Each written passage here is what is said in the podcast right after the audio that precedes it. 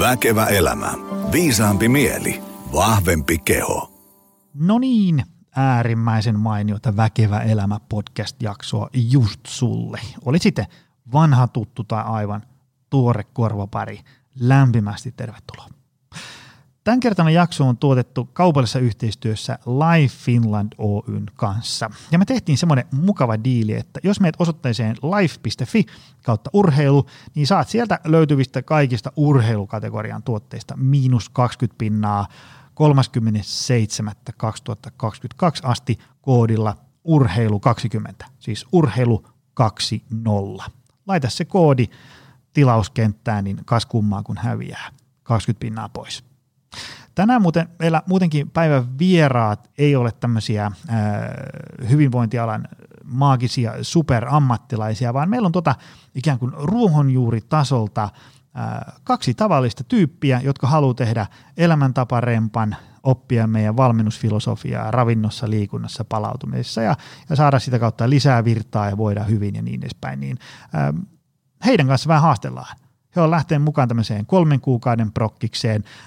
Jos sä haluat samanlaista valmennusta, päästä hyvään kuntoon, saada maistaa vähän meidän valmennusfilosofiaa ja ideologiaa, saada hyvät treeniohjelmat, ravintovinkit ja ohjeita palautumiseen. Ja mikä tärkeintä, oman valmentajan itsellesi mihin tahansa maailmankolkkaan, niin surffaa tuonne jakson tietokenttään ja nappaa sieltä itselle ilmainen konsultaatio ja aloita Valkun kanssa prokkiskäyntiin.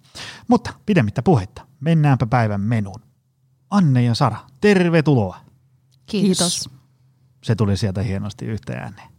Hei, tota, äh, meillä on tänään tällainen jakso, äh, missä meillä on vieraana, no en, en voi sanoa, että tavallisia ihmisiä, vaan, vaan hienoja ihmisiä, äh, mutta te ette ole ikään kuin tämmöisiä niin kuin hyvinvointialan superammattilaisia, vaan te olette ihmisiä, jotka äh, tekee elämäntaparemppaa, haluaa syödä, treenata, palautua fiksusti ja, ja päästä hyvään iskuun ja niin edespäin. Ja se mikä tässä on nyt niin kuin, homman pointti on se, että me purkitetaan teidän kanssa tänään tämmöinen jakso, jutellaan vähän niin kuin tästä lähtötilanteesta, missä me ollaan.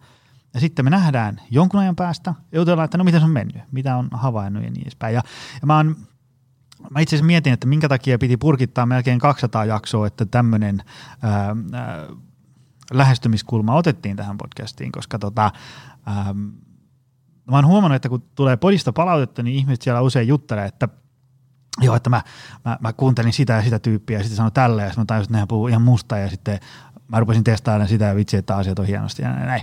Niin, niin mun mielestä olisi hieno kuulla ikään kuin mennä niin kuin sinne ruohonjuuritasolle ja kysellä sieltä ihmisiltä, niin kuin, koska mekin tuossa valmennetaan salilla kaiket päivät ja, ja etävalmennetaan, katsokaa ihmiset kommenttikenttään siellä aiheesta lisää, niin, niin siellä tulee niin hienoja aha-elämyksiä, että mä halusin tuoda niitä myös tähän podiin siten, että täällä on niinku, äh, valmennettavia vieraana.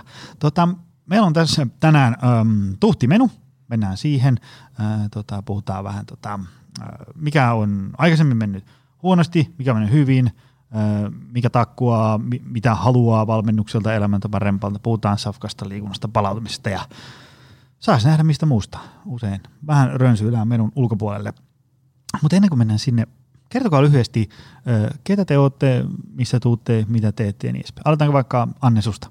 Yes, mä oon Anne Pauna ja mä oon tällainen sosiaali- ja terveysalan superammattilainen, että en hyvinvointibisneksen, mä oon ensihoitaja koulutukseltani ja just tuossa ennen joulua synnytin mun tämmöinen Global Health and Crisis Management aika ajankohtaisen maisteritutkinto-ohjelman ja päivisin mä oon siis tuommoisena boss tuolla kotihoidossa – Eli on siirtynyt tämmöisestä niin kuin aktiivisesta ensihoitajan päivärytmistä tämmöiseen konttorirotan työhön, joka hitaasti, mutta varmasti tietenkin tappaa meidät kaikki.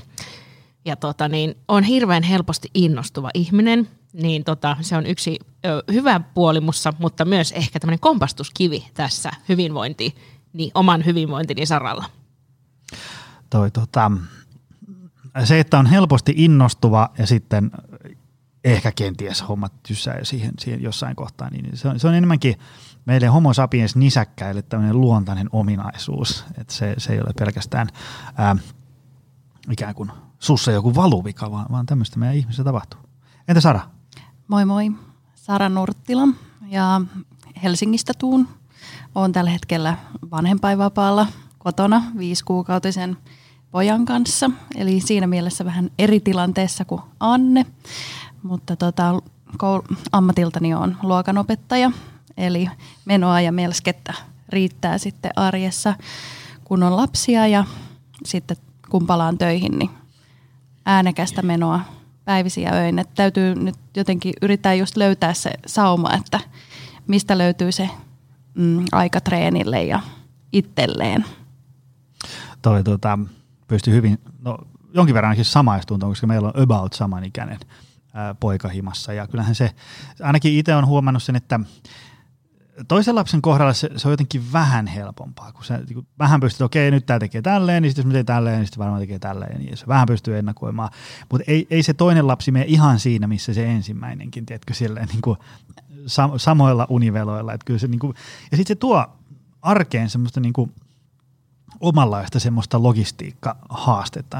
Meillä on niin kuin esikoinen nyt kahdeksan, niin sitten se on silleen, että, että kun se – aikaisemmin, kun ei ollut lapsia, voi vitsi, että oli helppo. Tai silloinkin tuntui, että on koko ajan kiire, mutta se oli kyllä semmoista niin täysin itse aiheuttua kiirettä, millä pystyi tekemään helposti. Sitten tuli toinen, tai, tai ensimmäinen lapsi, niin sitten se, se siinä on vähän sitä tarhaa vientiä ja, ja, ja vaippojen hakemista kaupasta ja niin edespäin. No nyt kun on toinen, niin sitten kun siinä on se, että on se, se vaippojen hakeminen ja vaipanvaihto ja, ja vähän jotain valvomista ja vaunulenkkejä. Ja sitten on sen toisen koristreenit ja, ja kouluvienti ja telinevoimistelutreenit ja niin edespäin. Joo, joo, kyllä ehdottomasti tämä tuo lisämausteen, mutta kyllä tähän vanhemmuuteen on siinä mielessä jo vähän tottunut, että, että koen, että mä oon nyt niin kuin enemmän valmis tämmöiseen oman elämäntapamuutokseen kuin ihan ekan lapsen kohdalla. Et silloin en olisi varmaan viiden kuukauden iässä niin kuin lapsen kanssa mm. jaksanut lähteä tällaiseen. Et nyt on jo vähän niin kuin tiedossa, että että mitä tämä vanhemmuus on ja mihin löytää sen oman raon tälle omalle projektille. Joo, joo, ja mikä siinä niinku, on, meillä on olemassa niinku superoptimaalisia olosuhteita tehdä elämäntaparemppaa, ja, ja sitten tietysti meillä on niinku olemassa myös semmoisia olosuhteita, että ei ehkä kannata tehdä elämäntaparemonttia, vaan koittaa vaan vähän niinku pitää saavutetut asemat ja niin edespäin. Mutta sitten kyllä niinku yllättävän syheröisissäkin ää, arjen hässäköissä pystyy niin kuin parantamaan asioita. Ei välttämättä sillä, että niin kuin viikossa kaikki muuttuu uudeksi. Mutta mm. Musta tuntuu silloin, kun mulla on siis kahdeksanvuotias lapsi, joka tuntuu nyt hirveän isolta jo, mutta silloin kun mä sain lapsen, niin musta tuntuu, että silloin oli jotenkin semmoinen itsellä mentaliteetti, että mikään mun elämässä ei saa muuttua sen takia, että mä sain lapsen. Niin mulla oli se pieni lapsi ja mä treenasin ihan hullu. Mä varmaan niin kuin ikinä ollut niin hyvässä kunnossa kuin just sen ensimmäisen vauvavuoden aikana, koska mä jotenkin iskostin itselleni sen, että – että tämä on niin jäätävän tärkeää. Ja siis mun täytyy nyt tietenkin sanoa, että mun lapsi ei saa, että se nukku yöt. Eli mm-hmm. mulla ei ollut missään vaiheessa semmoista, ja mä siis selviän tosi vähällä unella, että mä en muutenkaan nuku ihan hirveästi, niin, tota, niin mä en niinku kärsinyt semmoisesta unettomuudesta. Tai siis, että mä en kokenut olevani jäätävän väsynyt, mikä on siis tietenkin vaikuttaa tähän, miksi mä sitten koin, että mulla on tämä pieni vauva ja mulla on vaan opinnot, niin mulla on hirveästi aikaa tästä treenata vaikka viisi kertaa päivässä en nyt ihan niin pitkälti, mutta just se, että mä lähdin vaunulenkille ja sitten mä olisin, että joka suojatiellä 50 kyykkyä, niin siitä tuli tuhat kyykkyä siitä yhdestä vaunulenkistä aina. Aika koo, aika koo. Hei, tota, otetaan tähän heti alkuun tämä tää suuri kysymys, että minkä takia lähditte mukaan valmennukseen? Tai mitä, mitä sä että minkä takia niin tämmöinen palkattu valmentaja ja valmennus voisi olla avuksi? Tämähän on siinä mielessä iso kysymys, koska tavallaan kaikkihan on niin sanotusti ilmaisella netissä ja, ja koska vaan voisi aloittaa, mutta te päätitte, että te lähdette tähän mukaan nyt.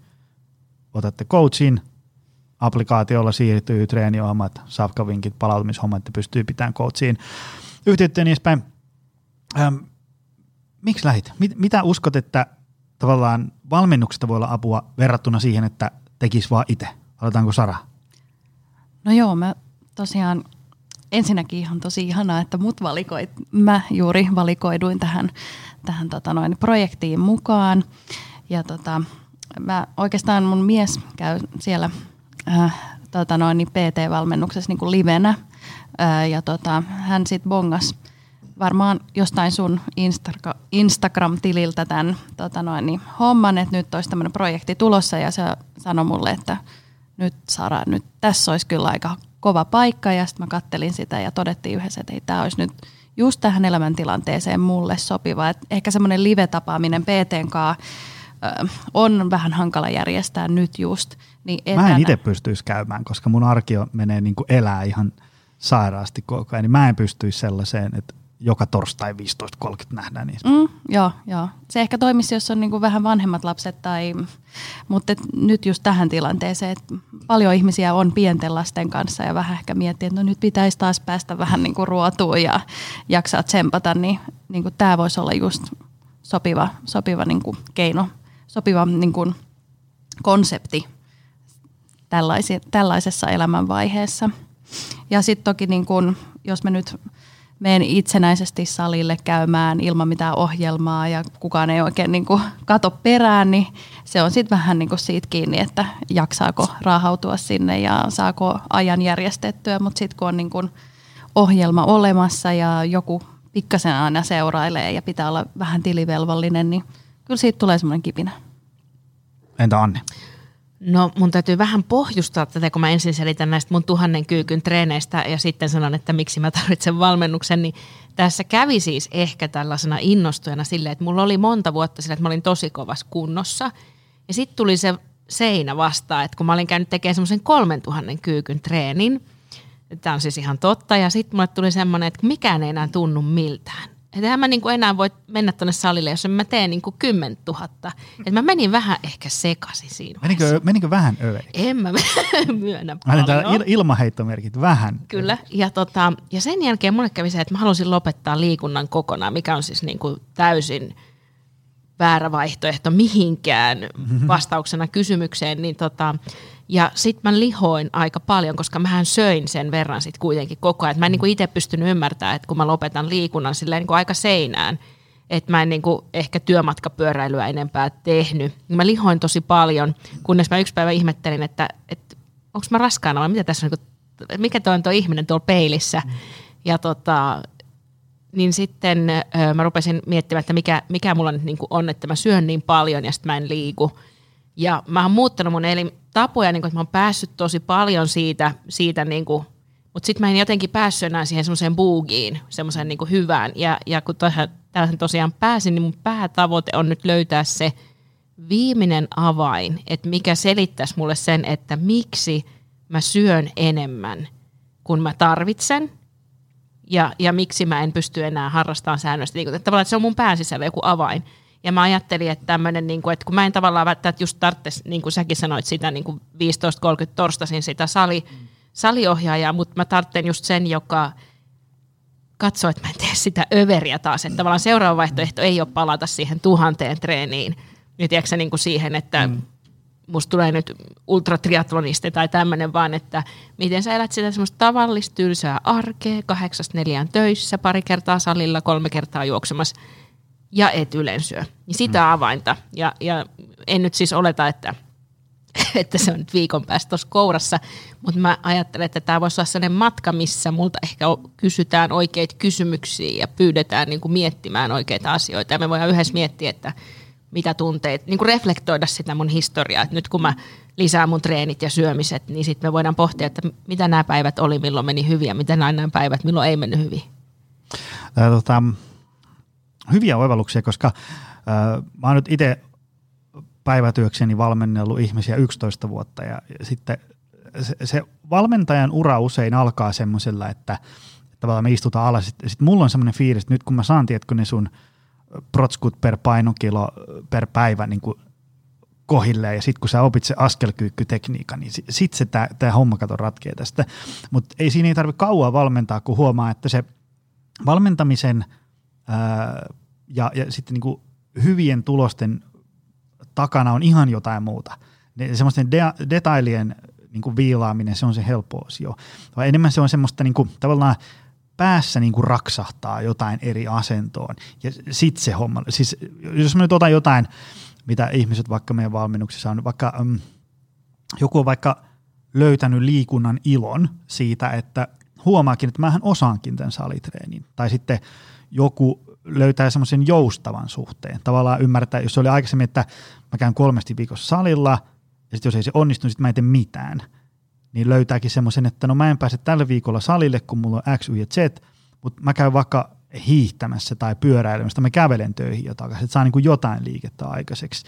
Ja se on usein tämmöisiä, niin kuin, juu, edelleen on hyödyllisiä, hyvä treeniohjelma, ruokavalio, palautumisvinkit ynnä muuta, mutta vielä enemmän tarvitaan niin kuin sellaista, siitä vähän niin kuin semmoisen ylemmän tason semmoista niin kuin ajattelutavan muutosta. Ja sitten se, se, mikä on monelle ollut hyöty niin kuin valmentajan palkkaamisesta, minkä takia mäkin on podissa usein sanonut, että, että jos ei ole, ole niin hirveän tämmöinen liikunnallinen tai niin kuin treenaaminen ja liikunta ei ole sun elämäntapa, niin me johonkin, joo, sä voit aina palkata valmentajan meiltä, mutta mene vaikka lavatanssikurssille tai, tai crossfittiin tai aikuisten painonnostoon tai johonkin puistotreenikouluun, koska sieltä sä saat aikataulun. Teekö, kun, jos sä itse mietit, niin se on helposti sellaista, että no mä tuossa varmaan jossain kohtaa tällä viikolla käy vähän tekee jotain, ja sitten se vaan se viikko vaan livahtaa sitä ohi. Sieltä saat aikataulu. Että niin sovitaan, että tiistaisin ja torstaisin kuudeltun treenit. Ja sitten saat tietysti niin kuin treeniohjelman, et sen sijaan, että kun, varsinkin jos ei vaikka ole käynyt hirveästi kuntosalilla ja menee, niin ei välttämättä tiedä yhtään, mitä siellä pitäisi tehdä. Niin sitten saat jostain niin ohjelman. Tältä näyttää maljakyykkyjä, yhden käden alatalia ja niin edespäin. Ja tee neljä kertaa 12 ja niin. Sä saat niin semmoisen, että sä voit niin tarttua toimeen, että et tavallaan niin kaikki muu tuodaan sulle siihen niin kuin nenän eteen vaan. Sitten sulle jää vaan se, se eihän valmentaja voi niin kuin sua tulla kotoa hakemaan sinne salille tai, tai muuta vasta. Mutta aika paljon siitä niin kuin poistuu sitä tauhkaa mitä pitäisi ehkä itse miettiä. Tota, usein kun aloitetaan äh, prokkis ja asetetaan joku tavoite, te vähän nyt tässä jo niistä puhuttikin, niin äm, minkä takia se tavoitteen saavuttaminen olisi teille niin kuin oleellista, merkityksellistä niin edespäin? Tämä on usein sen takia tärkeä kysymys. Mä just itse kirjoitin sitä vähän tuonne meidän sometileillekin sitä, että, että tavallaan jos sulla on vaan sellainen niin kuin, niin kuin kylmä ja, ja, ja tunteeton tämmöinen numeraalinen tavoite, mikä on hyödyllinen, eli käyn kolme kertaa 60 minuuttia viikossa treenaamassa maanantai, keskiviikko, perjantai tai joku haluan pudottaa painoa 15 kiloa juhannukseen mennessä. Täm, täm, niin kuin tämmöinen selkeä, mitä kohti tähdätä, on hyödyllinen. Mutta sitten jos ei yhtään mieti, että kun tämän olen saavuttanut, niin mitä siellä heittomerkeissä uudessa elämässä sitten odottaa ja niin edespäin, niin, niin tota, Oletteko te miettinyt sitä? Tavallaan sitten sit kun te olette saavuttanut niitä asioita, mistä te äsken puhuitte, niin mitä sitten? Miten elämä on silloin ihmeellisempää? No, miten elämä on ihmeellisempää? Niin, tavallaan sen takia, koska, koska nyt kun te, te aloitatte brokkiksen, niin tämähän on parasta ikinä kolme viikkoa. Vaikka me valmentaja sanoisi teille, että syökää pieniä kiviä kolme viikkoa, niin te olisitte, että vau, tämä pienien kivien syöminen on parasta ikinä. Mutta sitten, teekö, se on niinku äärimmäisen luonnollista. Sanon 11 vuoden kokemuksella, että, että sitten tulee A, B ja C ja X, Y ja Z ja ei huvita, ei kiinnosta, ei pysty, ei kykene.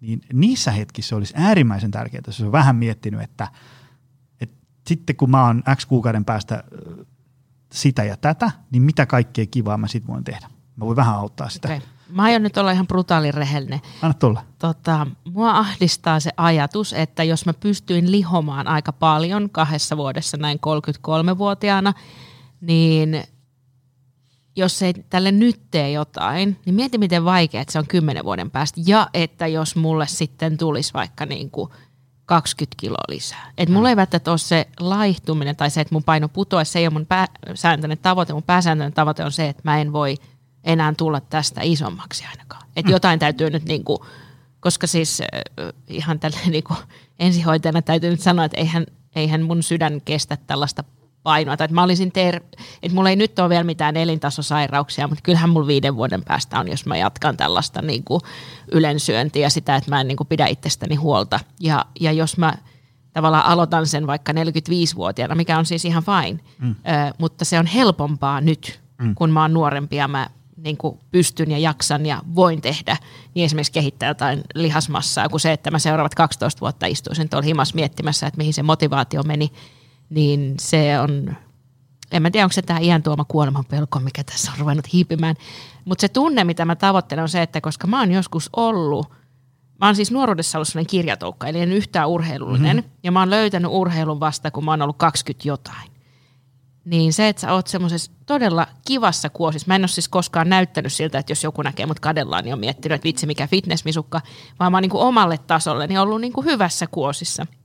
Niin mä muistan sen tunteen, kun tuntuu siltä, että niin kuin syleilee elämää ja rakastaa ja teet sä menet kyykkäämään ja kaikki on niin ihanaa ja, ja kun sä puet sun vaatteet, niin näyttää niin hyvältä ja jotenkin silleen, että sulla on niin kuin sellainen perusfiilis itsestäsi on 247 semmoinen, että hei, elämä on kivaa. Ei niinku just se, että mä en hae mitään sitä, että mä painan sen 45 mm. kiloa ja näytän hyvältä bikineissä, kun mä postaan kuvan Instagramiin, vaan se, että mä haluan olla semmoinen niinku perushyvässä kunnossa, jotta mä myös opetan tämän mun lapselleni, eli että, että tämä elämä ku, niin kuin koostuu tämmöisistä oikeista hyvistä valinnoista, jossa syödään parsakalta ja, ja niin kuin järkeviä valintoja ja kaurapuuro aameiseksi ja ne on hyviä ja sitten käydään yhdessä uimassa ja vähän juoksemassa ja semmoisia, mm. niin kuin, että nämä on niin kuin ne mun, mä haluan semmoisen hyvän fiiliksen. Joo, ja tuossa mitä puhuit siitä iän tuomasta kuoleman pelosta, niin siihen vähän liipaten esimerkiksi äh, kun mä oon nyt 41, ja nyt meidän äh, nuorin poika on nelisen kuukautta, niin mä aina mietin sitä, että sitten kun se on 20, kun mä haluan olla siinä tavallaan siinä elämässä mukana, sitten kun se on 20, niin mä oon 61. Ja, ja sitten sit, kun mä tiedän, että semmoisen niin 5, 6, 17, 18-vuotiaan kanssa voi vielä pelata tiedätkö, höntsyfutista ja sulkapalloa ja niin edespäin ennen kuin se karkaa tuosta maailmalle, niin, niin tota, en mä siellä niin 5 ysinä kauheasti sille pärjää sulkapallossa, jos en mä tiedä, niin kuin ole tikissä. Ja sitten jos miettii, että kaikkein urheilullisimmilla, niin mä ehkä painoin joku 85, 86. Ja, ja tota, nyt tässä koronavuosina parhaimmillaan paino varmaan kuin 93. Niin vaikka se nyt ei ole kuitenkaan kuin joku kahdeksan kiloa, niin kyllä mä sen huomaan, kun mä pojan kanssa meidän pelaa höntsyfutista, niin ei se, jotenkin pää menee niin kuin eri tahtiin kuin keho. Siinä, että kun mä teen päässäni semmoisia ripeitä suunnanvaihdoksia, niin sitten mä huomaan, että miksi mun keho ei tottele mun päätä. Ja, sitten kaikki semmoinen, niin kuin, mitä nyt ikinä puuhaa, menee johonkin tuommoisen kasivuotiaan kanssa kiipeilee johonkin kalliolle tai, tai lähtee johonkin mettäreissulle, missä täytyy niin kuin vähän ährätä. Niin kyllä se huomaa, että olisi tämä mukavampaa, jos mä olisin vähän kevyempi ja niin edespäin. Entä Sara, mitä ajatuksia? Mä en edes muista Joo, meidän alkuperäistä no, kysymystä. Mä mietin, että jos sä vaikka kertaat niin. sen kysymyksen vielä, niin mä voin palauttaa. niin kuin. Eli tavallaan, että, että sitten kun sulla on joku tavoite, Joo. ja sitten kun sä oot siellä, niin minkälainen elämä siellä sitten niin kuin odottaa? Tämä on nyt mahtipointi, mutta tavallaan niin kuin, mä ajan sitten takaa, että kun jo, joku esimerkiksi, mitä nyt tuosta ottaisi lennosta, meillä on vaikka valmennettu, joka on sille, että haluaa lihaskuntoharjoittelun ää, säännölliseksi, koska tietää, että siten selkä pysyy kunnossa ja sitten mä pystyn pelaamaan golfia, mitä mä rakastan sydämeni pohjasta. Mutta jos mä en tee liaskuntaharjoittelua, selkä alkaa oireileen ja sitten tämä mulle tärkeä asia ja välistä. No oikeastaan kaikki, mitä Anne kertoi, niin mä voin aika moneen osaan niin kuin samastua. Me ollaan aika saman ikäisiä. Annella on vähän vanhempi lapsi, mulla on pari lasta. Niin ihan se, että pysyy niin kuin virkeänä ja energisenä ja antaa sen niin kuin mallin lapsilleen, että näin, näin niin kuin huolehdit itsestäsi ja jaksat olla siinä arjessa. Niin kuin ehkä se ilmapiirikin siellä kotona muuttuu semmoiseksi iloiseksi ja positiiviseksi, kun on itse energinen sen niin kuin hyvän olon ja treenauksen jälkeen. Ja tota, monet asiat, mitä sä sanoit, niin jotenkin kuulosti tutulta ja toi meidän PT hän antoi meille semmoisen tavoitetehtävän. Mä oikeastaan pysähdyin sitten, mä pyysin, että mies antaa mulle aikaa, että se neljävuotias ei ole koko ajan vetämässä jostain, niin kuin, että äiti, äiti, äiti, että saanko mä nyt oikeasti miettiä mm. tämän niin kuin tehtävän. Ja tota, se kyllä avasi niin kuin ihan pohtimaan niin kuin syvällisemminkin sitä, että mikä se oma tavoite on ja niitä tun, mitä tunteita se niin kuin äh, herättää mussa mm. sitten, kun mä todella pääsen sinne tavoitteeseen. Mä ajattelin itse niin kuin laittaa itselleni semmoisen ihan konkreettisen tavoitteen liittyen vyötärön ympärykseen, koska sitä on sitten helppo mitata. Ja nyt esimerkiksi kun mulla on ollut kaksi raskautta, mulla on molemmissa ollut raskausdiabetes, semmoinen kuin ruokavaliohoitoinen, niin kyllähän se on jo itsessään riskitekijä, kun ajatellaan sitten mennään eteenpäin, että et, et tiedostaa ne riskit, jotka on, niin kun, ja nyt vielä ei ole mitään niin kun, kolotuksia tai vaivoja tai niin kun, muita, mutta on ylimääräistä, jota, on, jota pitäisi pudottaa ja olisi hyvä pudottaa, niin nyt on se niin kun, sopiva hetki. Ja mitä sitten mua siellä maalissa, maalissa odottaa, niin semmoinen, niin että jaksaa tehdä. Ei tarvitse miettiä, että no mä en nyt tänään jaksa, että otetaan mieluummin toi sohva vaan, että jaksaa tarttua niihin, vaikka lapsi haluaa lähteä jo just uimahalliin, niin mm. vaikka olisi ollut pitkä työpäivä ja vähän raskasta ja muuta, niin sitten jaksaa lähteä sinne ja oikeasti se on iloinen juttu ja kiva juttu ja tämmöisiä asioita. Joo. Me varmaan pureudutaan niihin vielä sitten tarkemmin tässä. Joo, ja se, niinku, se on tosi tärkeää, ähm, se mitä itse usein valmennuksissa painotan, on se semmoinen, että et loppujen lopuksi tämmöinen elämäntapa remppa prokkis on tämmöinen niinku elämänlaatuprokkis. Se, se niinku, mulla ei niinku mitään sitä vastaan, että joku haluaa näyttää erilaiselta tai haluaa, että et pystyy juokseen kymmenen kilsaa alle tuntiin tai, tai, tai mitä nyt ikinä. Kaikki tämmöiset niinku, ikään kuin vähän arkisemmat tavoitteet on täysin fine. Mutta tota, ne kuitenkin menee tämmöisen vähän tämmöisen niin kuin kattoteeman, kuten elämänlaatu alle. Siinä mielessä, että sitten kun elämänlaatu alkaa kärsiä, niin sitten se, että kuinka se juoksuvauhti kulkee, niin ne ei ole sitten enää hirveän oleellisia.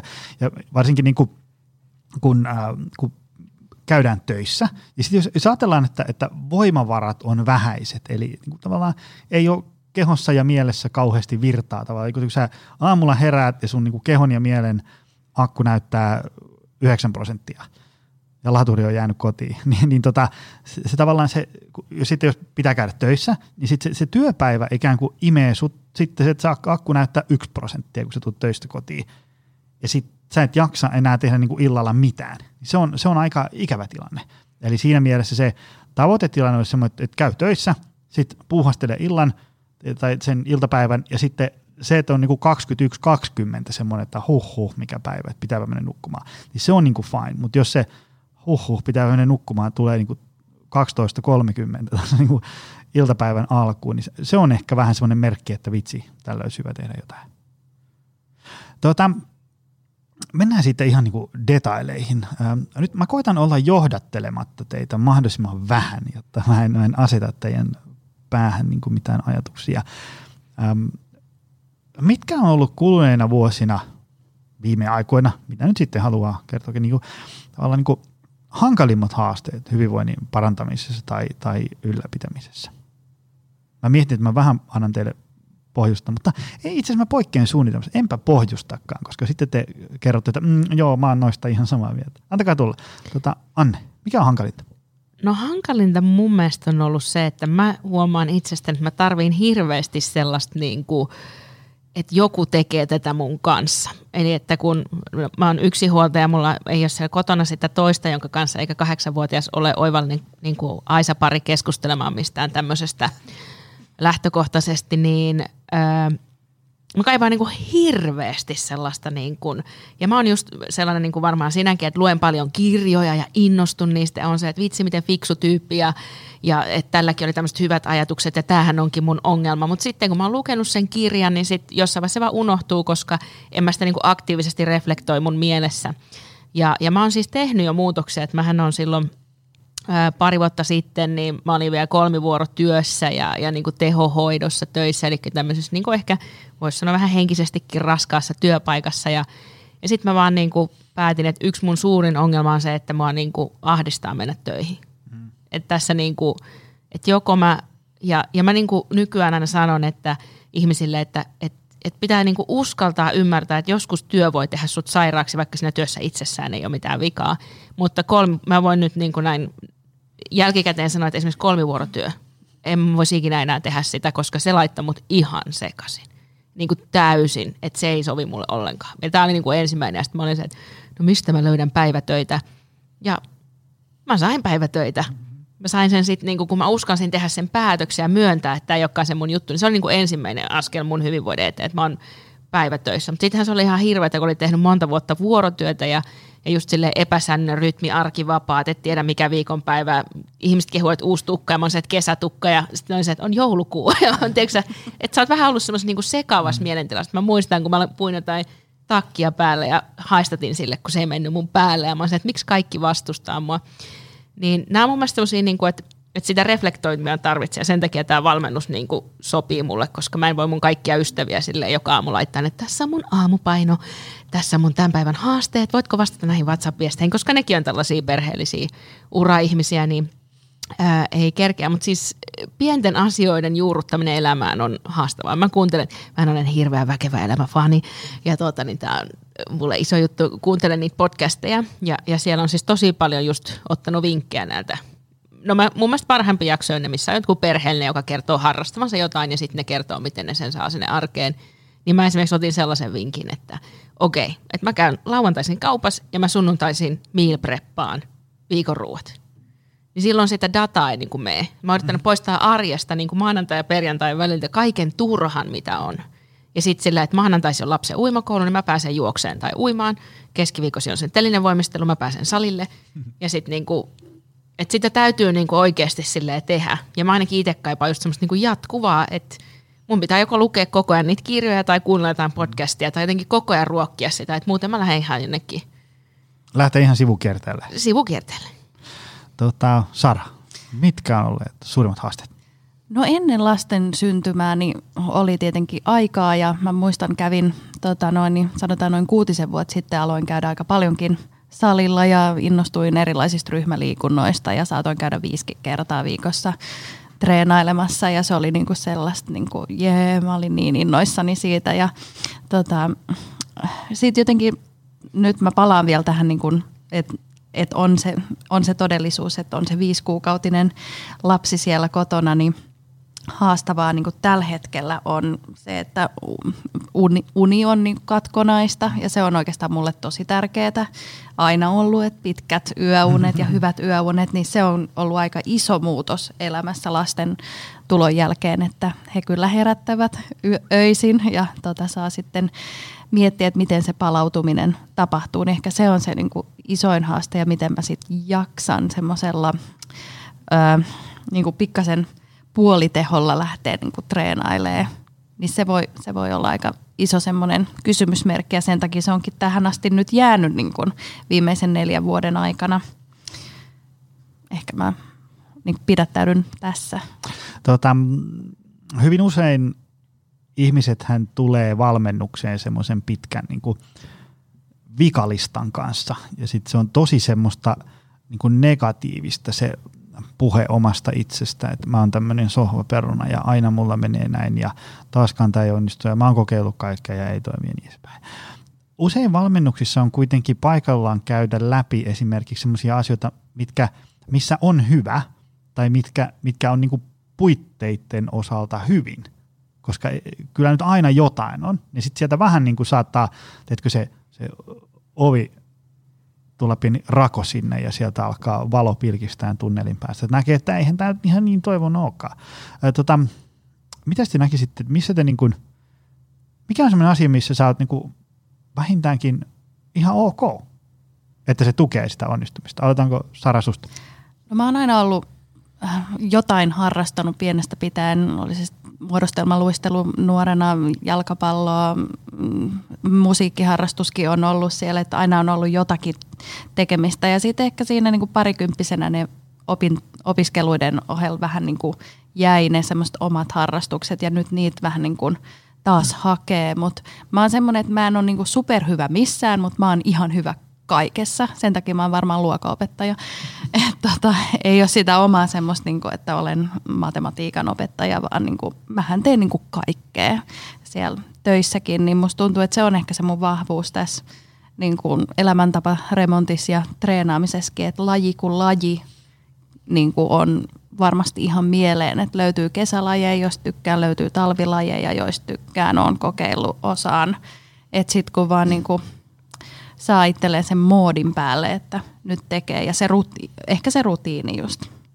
Sitten Anne otti tuossa esiin tämän ruokapreppauksen, niin se on jo ainakin yksi sellainen tavoite, mitä mä yritän nyt niin kun tämän, tämän tota projektin aikana niin ottaa käytäntöön, ainakin kokeilla. No entä Anne? Joo, toi ruokapreppauksesta täytyy sanoa, että se auttaa myös, siis kun mua ainakin ärsytti se, että mun lapsi valittaa ruoasta, niin sitten nyt me niin sunnuntaisin, että kun se on niin tehty, niin sitten mä oon se, että se on tämä, ja sitten meillä on yksi tämmöinen vaihtoehtoruoka tällä viikolla, ja se on tämä. Mutta sitten me syödään, mulla on siis kokonainen poro mun pakastimessa, niin Tehdään joka viikko semmoista poropataa. No, poroa tarjolla vähän aikaa. Kyllä.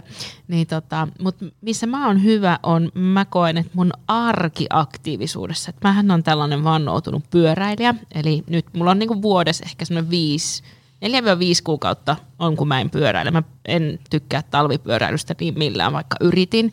Mutta mä siis pyöräilen töihin ja takas.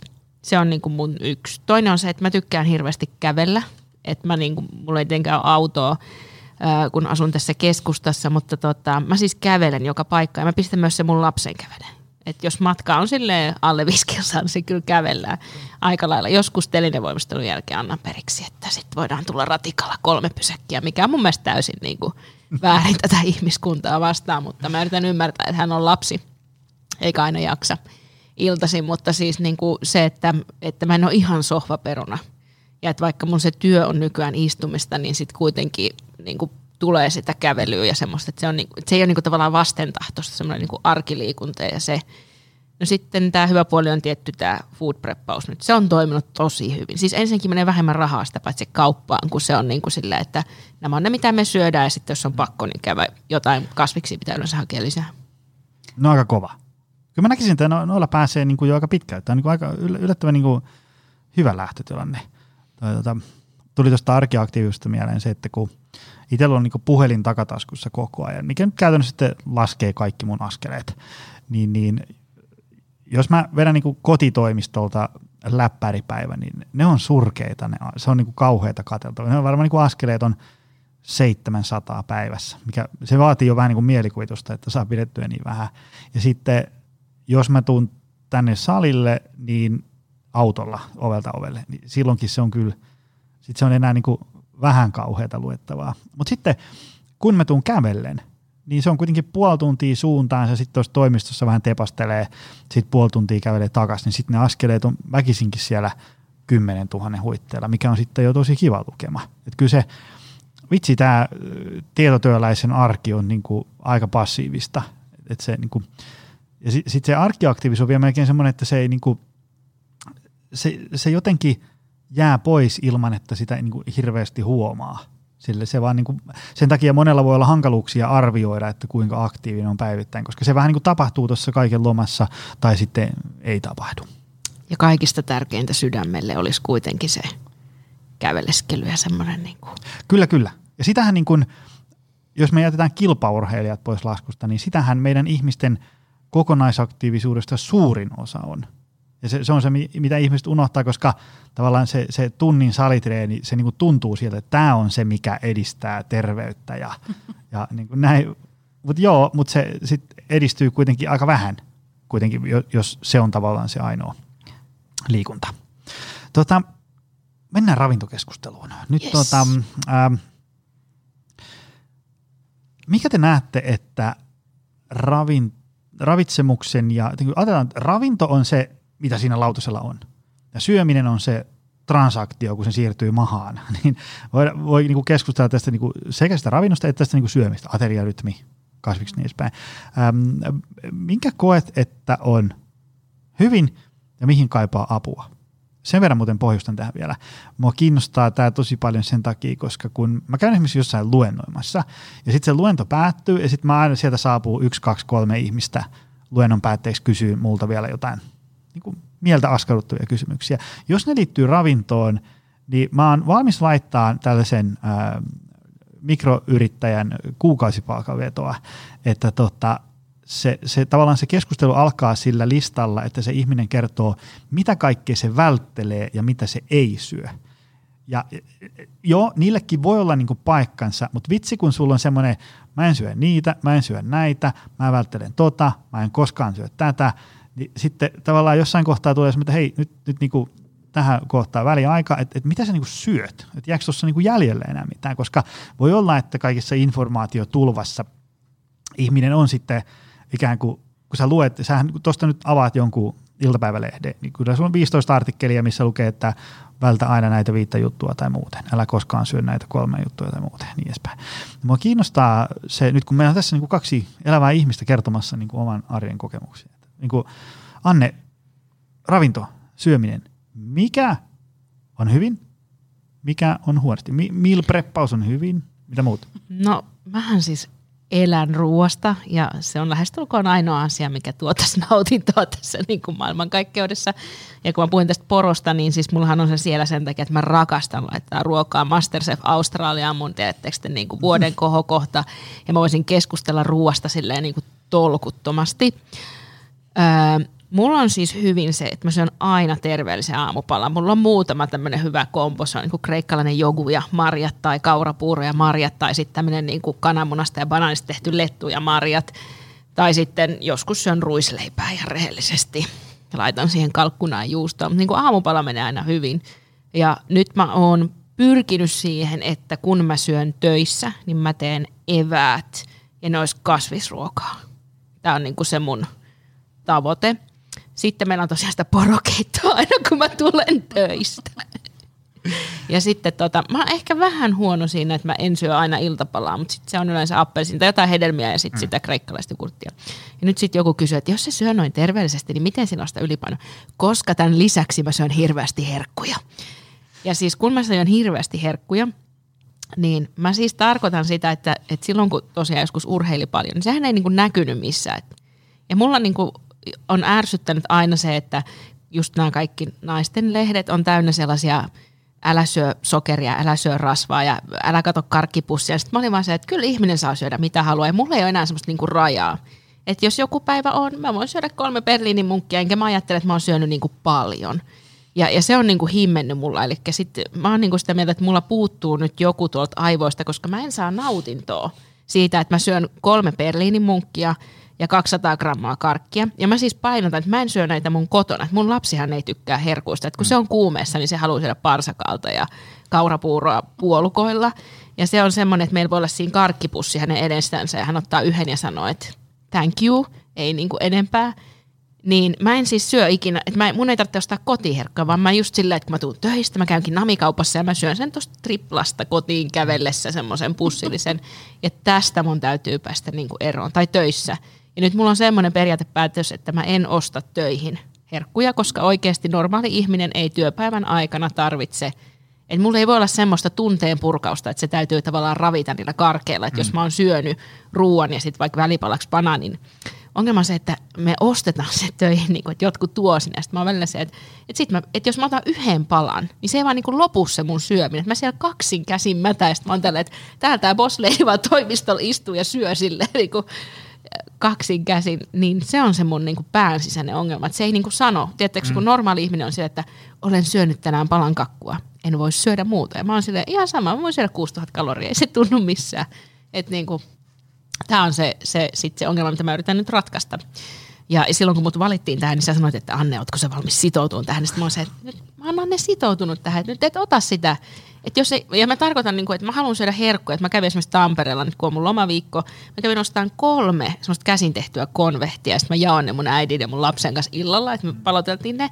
Niin se oli niin kuin ihan riittävä, että me niin kuin maisteltiin, että miltä nämä maistuu. Että ei sitä tavallaan, mä en saa siitä nautintoa, että syöks mä niin kuin sitä 800 grammaa versus sen kolme suupalaa. Mm. Ja tämä on se, mitä mä niin kuin työstän aika. Ja nautinnon määrä on sama riippumatta siitä syöstä. Joo, ja eikä se ainakaan lisää sitä. Kun musta tuntuu, mm. että ei se makea oikeasti, että mä syön sitä johonkin tunteeseen, mitä mä en niinku mm. tunnista. Että onko se sitten tylsä, onko mä väsynyt vai niinku, mihin mä niinku syön sitä vai yleiseen tämmöiseen, niinku, että mun elämässä ei ole sisältöä tylliseen mm. juttuun vai mihin. Niin se on varmaan se, mitä me tässä seuraavan kolmen kuukauden, seuraavan kerran kun nauhoitetaan, niin ehkä mä saan kertoa. Tota, mulle tuli tuosta mieleen, kun useinhan ää, jos seuraa ravitsemuskeskustelua ja vaikka just sitä, että, että, että syödään herkkuja, niin kuin moni tolkun ihminen on sitä mieltä, että, että niin kuin, ei tietysti ylettömiä määriä, mutta ei ole välttämättä niin kuin pakko ruveta semmoiselle karkkilakolle, vaan sitten ähm, kaikki tolkun ihmiset sanoivat, että, että kohtuudella herkkuja. Ja kaikki peukuttaa, kyllä, fine. Mutta sitten herääkin se kysymys, mun mielestä siitä jää usein se jatkokysymys vielä, että mikä on kohtuudella? Siis sillä tavalla, että sitten varsinkin, että jos yrittää syödä kohtuudella ja se ei ikinä pysy siinä kohtuudessa, niin mitä sitten tehdä? Tämä on itse asiassa niin kuin kysymys, mihin mulla ei ole semmoista ykselitteistä vastausta. Mutta mä voin kertoa tähän hirveän tarinan omasta elämästäni, Kerro. että vuonna 2019 löimme kaverieni kanssa vetoa, että olemme vuoden ilman sokeria. Ja tota, mä olin kahdeksan kuukautta ilman mitään sokeria, ilman mitään herkkuja. Mun paino ei siis laskenut, eli tämä ei tuottanut mulle sitä mielihyvää, mitä mä oletin. Ja sitten mä lipasin Espanjassa jäätelöä ja siitä se sitten lähti. Ja siis sillä, sen jälkeen tuli just se, että mä voin syödä mitä vaan, ei ole olemassa rajaa. Et mä menin siitä varmaan vähän, että mä en enää usko siihen, että nollat on hyvä. Mm. Mutta mitä mä tavoittelen sillä massiivisella syömisellä, se on mulle vähän epäselvää. Ehkä se selviää. Mm? Entä Sara? Voi kuule, mullakaan ei ole vastausta tohon. Mä koen, että mullakin ateria rytmi on aika hyvin. Mä tykkään syödä niin kuin, mä, mä kans tykkään ruuasta. Ai että mä tykkään ruuasta. Että se olisi niin kuin mulle kaikista kamalinta, että pitäisi syödä vaan jotain niin kuin, todella niin kuin kapeasta listasta, niin kuin, että vaan näitä saat syödä ja that's it. Että sittenhän tiedetään, että se lähtisi niin kuin sen jälkeen, kun se joku ää, vaikka ajallinen jakso olisi loppunut, niin sitten se lähtisi käsistä, niin kuin mullekin on käynyt. Sanotaan, että mm, moni sanoo, että äiti on pienimmillään, kun lapsi on pienimmillään, mutta mun kohdalla se ei kyllä pidä paikkaansa, että just palatakseni tähän raskausaikaan, molemmissa raskauksissa jouduin sit loppuajan vetää aika tiukalla dietillä sitä, niin kun katsoa niitä ruokia ja mittaamaan, laskemaan hiilareita ja mittaamaan verensokeria. Niin sitten kun lapsi syntyi, niin sittenhän tämä kaikki niin kun rajoitteet raukesivat ja ai, että sitten on kaikki mahdolliset herkut siellä tota noin niin, saatavilla ja sitten se mopo vähän niin kuin lähti käsistä. Et, et mä oon niin kuin kovasti niin kuin jotenkin voin samaistua noihin Annen, Annen pohdintoihin, että, että niin kuin herkkuja mielellään söisin paljonkin. Et ei, ei siinä ole niin kuin sitä rajaa, että kun löytyisi se semmoinen kohtuus, niin se on varmaan nyt se semmoinen niin kuin kultainen avain, mitä me etsitään tässä. Et, mutta et mikä mulla on hyvin, ateriarytmit, sanotaan, että just pystyn, että se, että kolmen tunnin välein vaikka viisi kertaa viikossa syön. Ja sehän on tietenkin niin kuin, nyt kun kohta tämä meidän kuopuskin alkaa syömään kiinteitä, niin hänellekin alkaa tulla sitten se viisi kertaa päivässä se rytmi, niin mikä siinä on pitää sitä yllä, kun lapsetkin, lapsillekin pitäisi tarjota se niin kuin sama rytmi, että se on varmaan se, niin kuin mikä on tällä hetkellä hyvin. Ja sen kautta mä yritän nyt löytää sen kohtuuden, että et tosiaan sallis kans niitä herkkuja sinne päiviin. Musta tuntuu, että mun vanhemmat, ne on vähän päälle seitsemänkymppisiä, ne on niinku, iskäkin niinku aina mentiin hiihtämään, niin sehän niinku jättää mut ihan jälkeen, että ne on niinku kovas kunnossa ja aina niinku, ää, tota, no, niin urheilu, mutta silti nekin aina kahvinkaan syö sen puolikkaan pullan tai jotain, että ei nekään niinku kieltäydy kaikesta. Mm. Et jotenkin löytäisi sen, mutta äh, mä nyt haen vielä sitä aha-elämystä. Mulle tuli tuosta Safka-hommasta mieleen, että mä laitan tuonne show notesihin äh, tästä Väkevä elämänpodista tuon jaksot, missä oli Patrick Bori ja sitten missä oli Reijo Laatikainen. Aivan äärimmäisen hyviä jaksoja just tähän niin ravitsemukseen liittyen. Mutta se mä ainakin muistan, kun Reijolta kysyin, että, että kun se, tämä itse asiassa hauska silleen, että kun mulla on tässä fiksuja ihmisiä ollut vieraana, mä kysyn niiltä, puhutaan ravitsemuksesta, mikä on tärkeitä juttuja, niin, niin toisistaan tietämättä jokainen niistä mainitsee aina ensimmäisestä, no ateriarytmi. Sitten mä voisin mä Reijolta kysyä, että miksi se muuten on niin tärkeä, kun kaikki sitä painottaa. Niin jos en nyt ihan väärin muista, niin Reijo sanoi jotenkin silleen, että, että kun se syöminen aika harvoin lähtee niin kuin laukalle tässä päivän aikana, vaan se lähtee sitten illalla. Ja sitten jos sä oot syönyt, ajatellaan, niin kuin jos ilta on vaikka 20.00, niin jos sä oot siihen mennessä syönyt vaikka – neljä tämmöistä niin monipuolista, täyttävää, terveellistä, täyspainosta ateriaa, niin sitten sulle ei ole semmoinen kiljuva nälkä siellä illalla. Ja sitten kun siihen kiljuvaan nälkään yhdistetään vielä vaikka vähän väsymystä ja stressiä ynnä muuta tällaista, niin, niin kyllä aika fakiri saa olla, että se suklaata ottaa vain kaksi palaa, eikä, eikä kahta levyä ja niin edespäin. Mutta mä oon just miettinyt, että kun mä oon jättänyt sitä iltapalaa syömättä, niin onko se ongelma, että mä oon sen aamun niin nälkäinen – että se mun aamupala ei tavallaan pidä sitä. Ja sen takia mä aamupäivisin niin kuin, tiedätkö, syön. Että mä teen sen tavallaan vähän toisinpäin, koska mun mielestä iltasin ei niin kuin, mä oon sitä sukupolvea, joiden vanhemmat on kasvanut, että kello 18 jälkeen, jos se ei syö, niin pysyy hoikkana.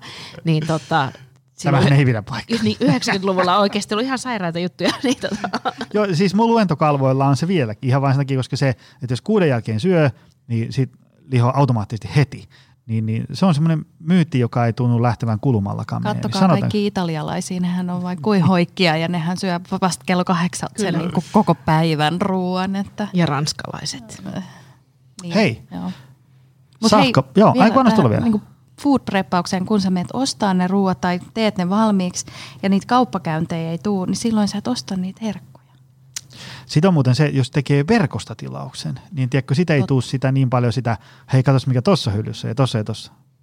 Sekin voi auttaa. Mutta se on elämän suola, kun saa kokeilla niitä pestopurkkeja. siis anteeksi nyt vaan yksinhuoltaja elämän paras juttu on se, että jos asuu Prisman ja Lidlin vieressä, että sitten mä yleensä aloitan, että mun lapsi on silleen, ei tää on niin järkyttävää.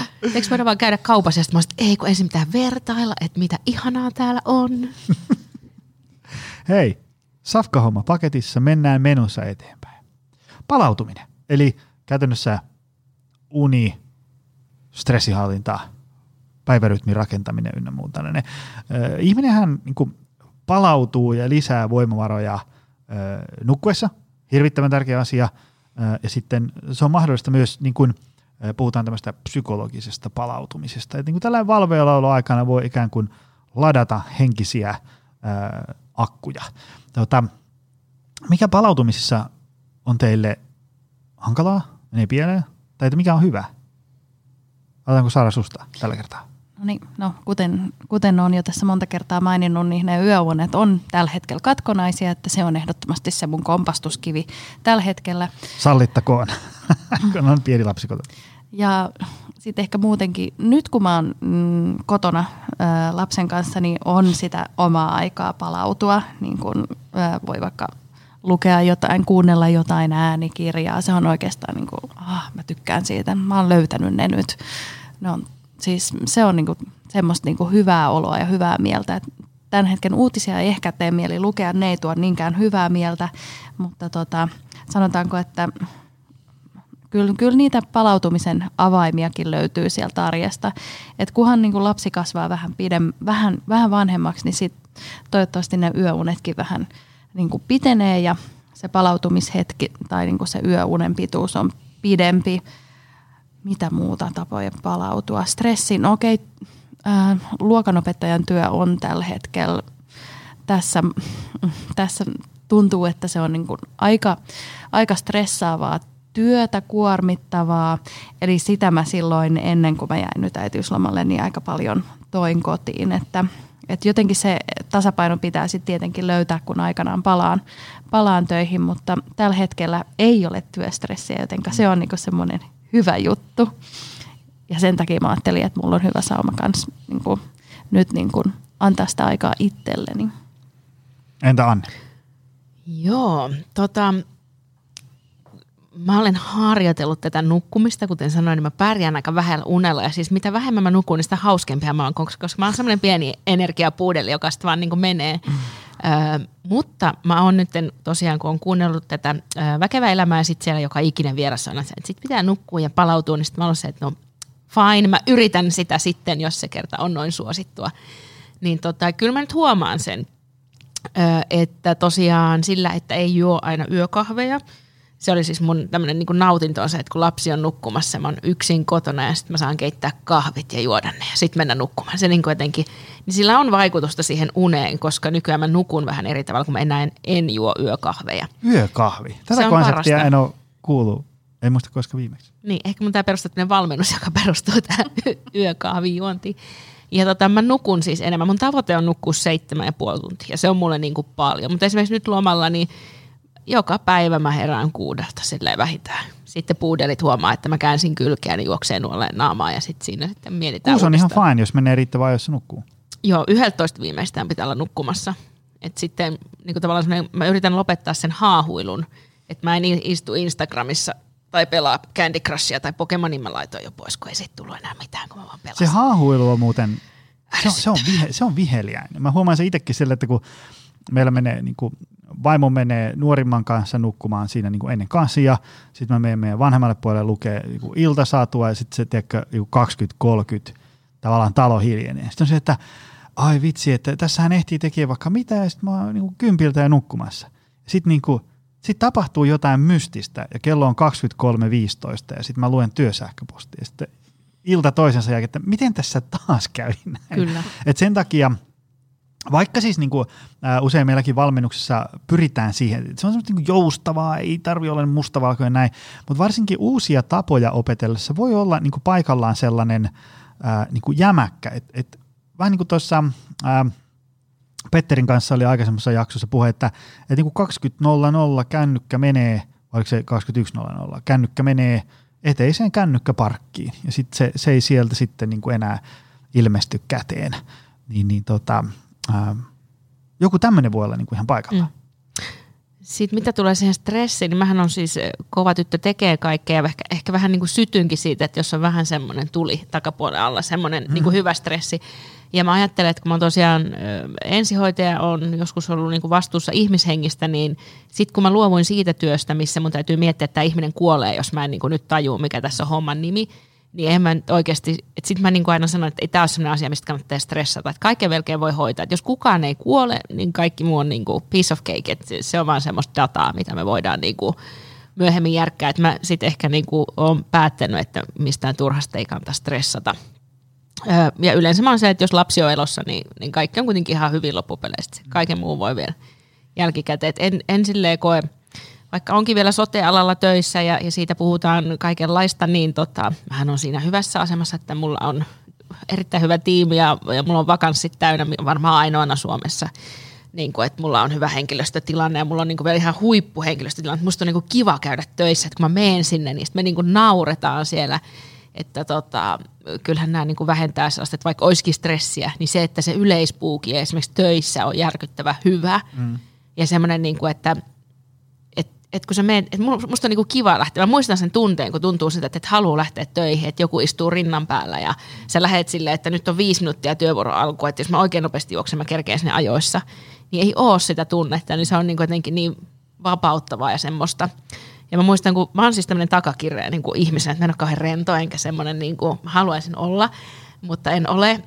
Niin tota, mä muistan viime kesänä, kun mä oli kesäloma kolme viikkoa putkeesta, mä yhtäkkiä vaan huomasin, että mä oon jotenkin tosi outo, että mä niinku aamulla herään ja sitten mä tuun tänne ulos koirien kanssa ja aurinko paistaa. Sitten mä oon että mä oon niinku, mä oon niinku hirveän niinku onnellinen ja rauhallinen ja tämmöinen, tietysti, että ei ole semmoisessa niinku just tulipalokiireessä ja ahistaa ja, ja yrität kääntää esimerkiksi niinku unirytmiä ja joudut jättää unet vähin, jotta nukahdat illalla uudestaan, niin semmoista niinku enää ole, niin sitten on jotenkin päässyt semmoiseen aika kivaan, no niin stressitöntä kuin elämä nyt voi olla tässä vaiheessa. Toi on muuten semmoinen homma, tota, että kun äh, sitä käyttämäsi termiä takakireyttä kestää aika pitkään ää, ja semmoista paahtamista ja kovaa sykettä, niin sille jotenkin turtuu sillä. Sitä ei niinku edes, edes huomaa enää, miten oikeasti takakireä ja turtunut ja, ja niinku puhki sitä onkaan. Et, et niissäkin voi olla silleen, kun jos joku lähipiiristä kysyy, että hei, anteeksi, että mä kysyn, mutta onko se niin kaikki ihan hyvin? Niin saattaa kysyä joskus sitä ihan aiheesta, koska ne aina joskus joku muu näkee susta, että nyt ei ole kaikkia hyvin. Vaikka susta saattaa itse tuntua, että ihan fine. Ei, ei nyt niin 10 kautta 10, mutta niin kuin ysi miikka ainakin. Ja kaikki näkee kilsan päästä, että kyllä niin kuusi puoli maks. ja, ja, sitten, ja toi, toi minkä sanoit just, että, että kun oli kesäloma, niin sehän se on, mitä jengi sitten huomaa, tiedätkö, kun heinäkuussa juhannuksesta pääsee kesälomille, sitten siinä heinäkuun tokalla viikolla, kun on saanut nukuttua pitkästä aikaa riittävästi ja jo koko ajan työmankeli päällä, niin herää jonain aamuna, että Jeesus, tältäkinkö voisi tuntua niin kuin elämä. Ja sitten ne vasta tajuaa, että mä oon muuten ollut aika homeessa ton koko talven, vaikka silloin talven aikana on ollut, että on muuten aika hyvä boogie. Et, et siinä mielessä itse asiassa se, että niin kun ottaa taukoja, vaikka tuntuu, ettei tarvitsisi taukoja, niin voi olla ihan paikalla. Ihan se, niin kuin, varsinkin jos ei sitä ongelmaa päästä niin kuin kumuloituu hirveän pahaksi, niin ihan niin kuin vapaa viikonloppu riittää. Semmoista että on jotain mielekästä tekemistä, ei semmoista väkinäistä kiirepakkoa. Ja niin, siinäkin voi jo niin kuin pääsee sitten sunnuntaina jo vähän fiilistelemään, että, että onko mä nyt oikeasti puhki vai enkä. Kyllä. Mä myös allekirjoitan sen, että kun mä oon tämmöinen yliextrovertti ja tämmöinen niin rakastan sosiaalisia tilanteita ja, ja tapaan paljon ihmisiä, niin mä huomasin joskus, että jos mulla on yhtään lapsivapaata, mä yleensä täytin sen sillä, että mä tapaan joku miljoona ihmistä ja meen tonne, että koskaan ei kerkeä tehdä tämmöistä, että vaan. Mm. Ja, ja sitten mä huomasin, että, että tosiaan kun riittävän moni oli se, että oot sä ihan, pitäisikö sun vähän rauhoittua, niin sitten tota, huomasin sen, että, että tämähän voi olla ihan kiva, että mä oon vaan yksin kotona ja katsoin jotain Netflix-sarjaa, enkä saa, niin kuin kato puhelinta. Mä en niin kuin kommunikoi sosiaalisessa mediassa enkä missään, enkä mm. postaa kuvia, vaan mä niin kuin, on niin kuin maailman huonoimmassa seurassa itseni kanssa kahdestaan. niin tota, se tekee yllättävän paljon just sille ehkä semmoiselle, niin just sille palautumiselle tavallaan, että, että nollaa vaikka siis se mun muukin elämä on kiva, että se ei ole niinku kaikkea negatiivista, mutta se, että välillä on se hiljaisuus just mm. ja semmoinen, että nyt mä vaan oon tässä tätä hetkeä varten. Ja. Toi hiljaisuus on kyllä erittäin tärkeää, varsinkin kun kävi töissä ja sitten kotona oli pieni lapsi, niin, ja töissä on niinku se ö, 25 oppilasta koko ajan niinku sun helmoissa kiinni ja sitten sä tuut kotiin ja siellä taas jatkuu se sama, niin se, että sä saat vietyä vaikka sen lapsen isovanhempien luo yökylään, niin oh, se on lommo. Sitä oppii nauttii pienistä asioista. Kyllä. Tota, treeni, liikunta, aktiivisuus on tämä, jos me ollaan niin kuin Safka palautumista käsitelty tämä kolmas kivi alkaa. Ää, tota, niitähän usein vaikka esimerkiksi liikuntasuosituksissa jaotellaan sille kolmeen kategoriaan. on lihaskuntoa ja kestävyysliikuntaa ja sitten tämä arkiaktiivisuus, hyötyliikunta ynnä muuta. Niin mitä ajatuksia siitä?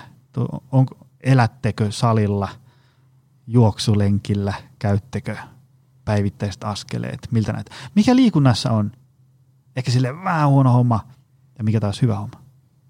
Aloitanko Annesta? No mähän olen Anne Kyykky, Pauna. Tota, joo, mä, mullahan siis on tämä suurin ongelma se, että niinku pitkäjänteisyys, mikä ehkä kuuluukin puheesta, että, että mä voin lähteä, että jos et, just kun sä sanoit, että joku tykkää kivistä, niin jos tämä mun PT olisi nyt sanonut, että se on kahdeksan salitreeniä viikkoa ja viisi aamuaerobista, niin mähän olisin ollut sen kolme mm-hmm. viikkoa, että mä niinku teen sen, mutta sitten se loppuu siihen. Ja nyt mä hainkin sitä semmoista kultaista keskitietä ja tota, mä vihaan juoksemista, mutta mä tykkään polkujuoksemisesta. Ja mä oon nyt ilmoittautunut... Mm, kuulostaa meikäläiseltä. Joo.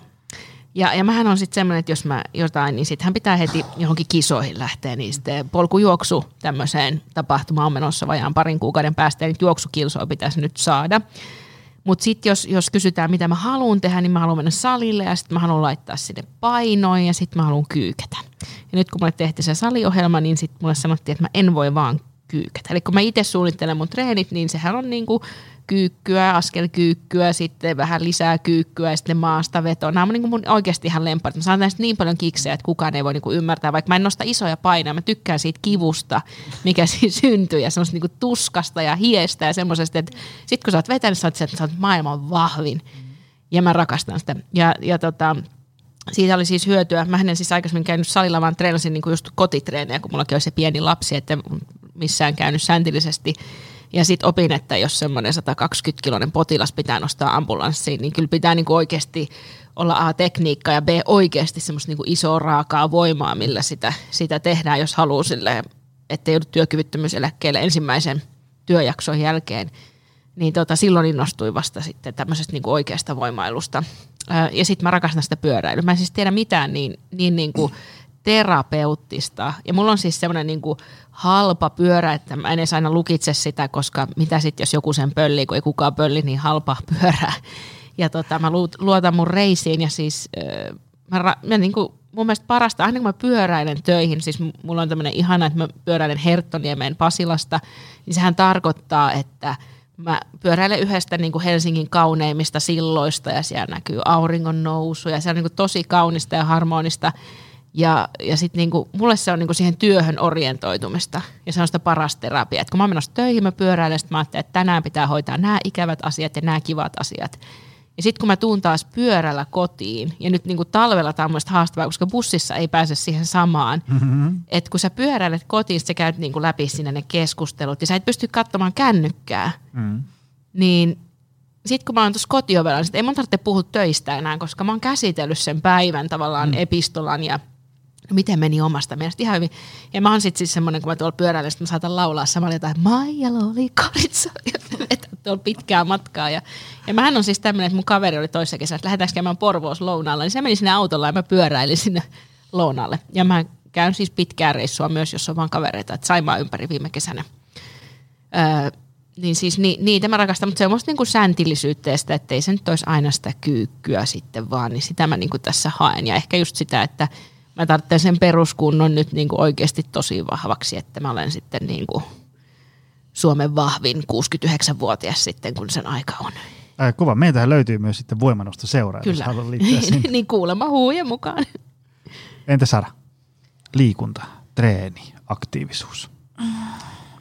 No tällä hetkellä ei ole niinku ehkä parhaassa mahdollisessa tilanteessa sen suhteen. Hyötyliikuntaa tosi tulee niinku lasten kanssa tehtyä ja tota, vien aina esikoisen, tota, mennään vaunuilla aina tonne Dagikseen ja sitten tullaan sieltä takaisin. Et tällä hetkellä se voi hyvinkin, jos on vähän niin kuin yöt ollut katkonaisia, niin se voi olla se mun päivän isoin liikunta-annos. Et kyllä siinä olisi vähän tekemistä. Mm-hmm. Ää, tota, en ole tommonen himo, himo mitään, että mä ehkä tota noin, jotenkin pitäisi ehkä löytää nyt taas se niin kuin suosikkilaji tällä hetkellä, Et koska ei ole niin helppo lähteä niin kuin monta kertaa viikossa jonnekin pois kotoa, että mikä on se laji, jo, jo, joka on helppo toteuttaa joko kotona tai siitä kotiovelta. Niin olisiko se sitten ehkä pyöräily, olisiko se sitten juoksu, en tiedä. Tämä olisi nyt niin kuin mietinnässä tämän projektin, että mä en osaa ehkä vielä vastata tähän.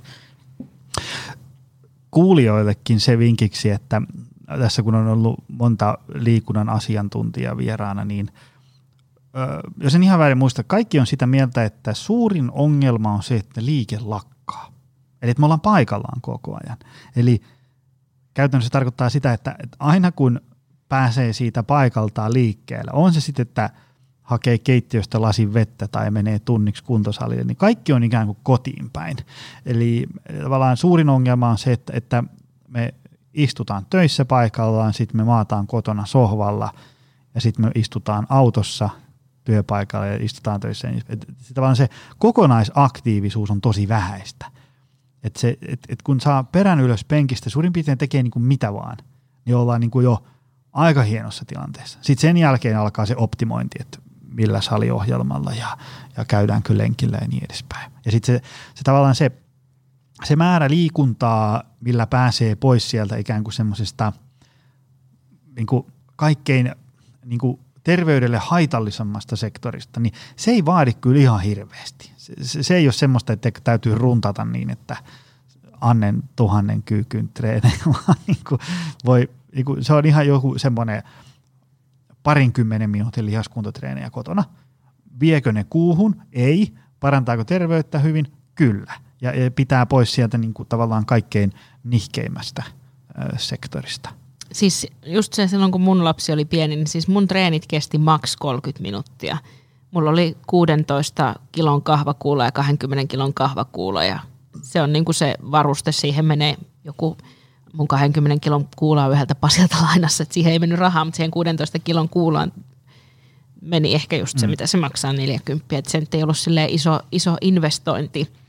Tietenkin se, mikä siinä tulee haasteeksi, mikä mulla on nyt se, että, että kun siellä kotona on tosi paljon, niin mä en niin kuin halua enää liikkua kotona. Tavallaan se, että mä en enää pysty mm. niihin kotitreeneihin, että mä haluan poistua sieltä kotoa. Mä pystyn esimerkiksi tekemään sillä, että mä tuun kesällä tuohon ulos sen mun kahvakuulan kanssa. Mm. Se, se niin kuin helpottaa, mutta mulla ei enää niin kuin ole semmoista, että treenaa olohuoneessa. Mun mielestä se on ihan niin kuin järkyttävintä, mitä mä voisin nyt tehdä. Mm. Ja, ja jos jotain, niin siis Suomessahan kannattaisi olla vaan ulkona. Siis niin kuin, mä oon tämmönen, koska mä oon Lapista kotoisin, niin mähän siis rakastan Helsinkiä. Mulla on kolme minuuttia siihen, että mä menen keskuspuistoon. Niin, että niinäkin päivinä pitäisi siis itseään muistuttaa, että kun ei huvita liikkuu, niin se, että mä menisin, kävelisin sen kolme minuuttia siihen keskuspuistoon ja kävisin siellä sen 20 minuuttia kävelemässä, niin se on enemmän kuin ei mitään. Mm. Tässä on, tässä on niin tosi hyvissä kantimissa tämä tilanne. Sara näyttää siltä, että sulla, sä haluat sanoa jotain. No oikeastaan mä niin kuin, nyt on kanssa tajunnut sen, että kun sitä on tässä näin niin kuin, ää, käynyt vähän salilla, nyt kun tämä Kuopus syntyi, mulla on salikortti siis, niin tota, se on kyllä sitä omaa aikaa, koska sitä ei muuten se on, myös, ole. se on myös mulle, koska niin kuin mä oon monessa jaksossa sanonut, että, että mun niin kuin kotona on, on kaksi lasta ja vaimo, jotka haluaa mun huomioon. Töissä on asiakkaita ja työkavereita, jotka haluaa mun huomioon, niin sitten treeni on semmoinen aika, jolloin kukaan ei halua multa mitään. Ja se, se on semmoinen ikään kuin semmoinen turvasatama. Eikö sä katsot, että tänään 15.30-16.30, kukaan ei halua multa mitään mahtavaa, ja voi vaan niin kuin nautiskella siitä. Kyllä. Joo. Ja mäkin ainakin sanoin, kun tosiaan tämä PT teki se ohjelma, että mulle ei voi suunnitella mitään kahden tunnin treenejä kolmesti viikossa, että ei tämä elämäntilanne, että vaikka mä niin kuin lähtisinkin sen lapsen kanssa salille, niin ei se jaksa olla siellä kuin ehkä 45 minuuttia. Mm. Että voiko ne olla sellaisia sitten, jos on vaikka sellainen viikko, että ei pääsekään, että lapsi on tyyliin kipeä, niin voiko ne olla sellaisia, että mä voin sitten jotenkin modifioida ne kotona mm. niin kuin pahimmassa tapauksessa. Tai just se, että kun on kaunis kesäpäivä, mm. niin en välttämättä halua mennä sisälle, vaan mä haluan treenata tuossa ulkona, missä mm. paistaa mm. aurinko. Niin tavallaan se, että mä ainakin kaipasin, että se on niin kuin mun elämäntilanteeseen tehty, että ei se, että just, että kaikki tekee sitä samaa voimannosto treenisettiä, koska Joo, mä en halua tehdä penkkiä. Samasta me keskusteltiin just kanssa, että, että on niin kuin ne saliohjelmat, mutta sitten on niin kuin mahdollisuus myös tehdä joku, jos jostain syystä ei nyt pääse vaikka sille salille tai ei ehkä niin kuin sään takia halua mennä. Mm. Mm. Joo, ja se, se mikä, tota, jos tämän lyhyen mainoksen saa heittää tähän loppuun vielä, niin se tosiaan tämän, tämän niin kuin valme, etävalmennuksen, missä te olette nyt mukana tässä, niin sen se idea on se, että sulla on niin oma coachi, jolle voi sanoa, että hei, tiedätkö, tämä saliohjelma on sairaan hyvä, mutta tiedätkö, kun mulla on himassa, ää, mä oon nyt kolme viikkoa himassa, mulla on täällä kahva kuulee jumppakuminauha, tee mulle ohjelma niin. Ja sitten tehdään. Sitähän se niin on. Että se, se ei ole sellaista, niin kuin, että joku tulee meille valmennukseen, niin sitten se ihminen niin murjotaan johonkin muottiin, halus se tai ei, sopi se tai ei. Vaan mietitään, että okei, sä oot tämmöinen tyyppi, sulla on tämmöiset sun arjen realiteetit on nämä, niin mi- mitä tavallaan tässä voitaisiin tehdä. Kello näyttää sen verran, että meidän jakso on tässä nyt paketissa. Tota, mitkä fiilikset tässä alussa tästä projektista ja, ja millä fiiliksillä ajatuksella eteenpäin? Aletaanko Sarasta? Odottavainen. Olen tosi tyytyväinen, että mä päätin lähteä tähän. Ja tota, mulla on semmoinen fiilis, että tästä tulee tosi hyvä – ää, mä uskon, että sitten kun ollaan saatu tämä tää, tota noin, niin sitten kolmen kuukauden päästä, kun nauhoitetaan se uusi podcast, niin mulla on, mä toivon ja luotan, että mulla on jotain aha-elämyksiä niin kuin sen jälkeen ja eväitä siihen niin kuin jatkoon. Et, tota noin, niin hyvät fiilikset. Entä Anne? No mulla on tämmöinen hämmentävä rauhallinen fiilis, että musta kun sä sanoit, että mun pitää nyt niinku sitoutua, niin sitten mä niinku tajusin, tajusin jotain syvällistä. Mun äh, kaverini meni just tässä vastikään itsensä kanssa kihloihin. Tai siis mikä vi- vitsi, tämä on siis äh, nykyään muotia maailmalla, koska mm-hmm. meitä tämmöisiä siikkuja on niin paljon täällä. Mutta siis hän piti tämmöisen valan, mm. missä hän sitten niinku oli kirjoittanut siis itselleen tällaisen, että että mä sitoudun pitämään itsestäni huolta. Ja sitten mä tajusin, että tämä on niinku ihana ajatus, että, että sen sanoo niinku ääneen, että hei, että mä oon niin hyvä tyyppi, että mä pidän itsestäni huolta. Ja mulla on nyt niinku silleen kiva, että mä sen Anna on tämä siis mun PT, joka on siis oikea henkilö, mutta mä vaan tapaan hänet verkon välityksellä, niin meillä on niinku kahden viikon välein sellainen puolen tunnin. Mm. Että katsotaan vähän, mitä on tapahtunut viimeiset kaksi viikkoa, pitääkö meidän modifioida jotain, mitä me ollaan, niin kuin, miltä meistä tuntuu. Niin musta on jotenkin lohduttavaa ja ihana ajatella, että, että niin kuin, me käydään tätä niin kuin yhdessä sen kanssa ja, ja hän on siis tosi empaattinen ja semmoinen ihana rauhallinen ihminen ja semmoinen, niin kuin, että hänkin varmasti, koska hän on perheellinen ihminen, niin hän ymmärtää, että jos joku viikko on sille, että oli ihan mm. lapsi oksennustaudissa, niin se ei ole sille, että kyllä se rauta silti on taottava, vaikka mm. siellä haasteita on, että kyllähän me tiedettiin. Niin tota, mulla on jotenkin semmoinen ihana rauhanne olo ja semmoinen, että, että nyt me ollaan niinku sitouduttu tähän. Mä ehkä saan tästä uuden ystävän tästä naapurista ja ehkä myös äh, Jonista vielä lähemmän ystävän kuin pelkän Instagramin välityksellä. Niin tota, eikö tästä voi vaan tulla hyvä?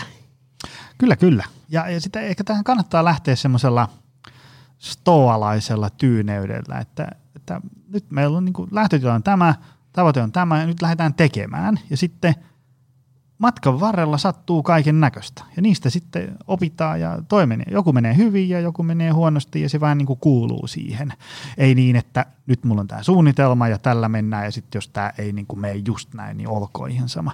Se on se, mitä tapahtuu usein, kun jos tekee ikään kuin, niin kuin omatoimisesti elämäntaparemontti. Ei siinä, kyllähän niissäkin onnistuu, mutta silloin kun se menee pieleen, niin se hyvin usein johtuu siitä, että se on semmoinen niin kuin tosi yksulotteinen ja jäykkä se tavallaan se, se on se ehkä, mitä valmennuksessa oppii sen, että no ei se nyt niin justiin, että viikko sinne tänne, mitä sitten ei sillä ole niin kuin pitkässä mittakaavassa mitään väliä. Se on ihan armollista kyllä. Joo. Mä tykkäsin siitä.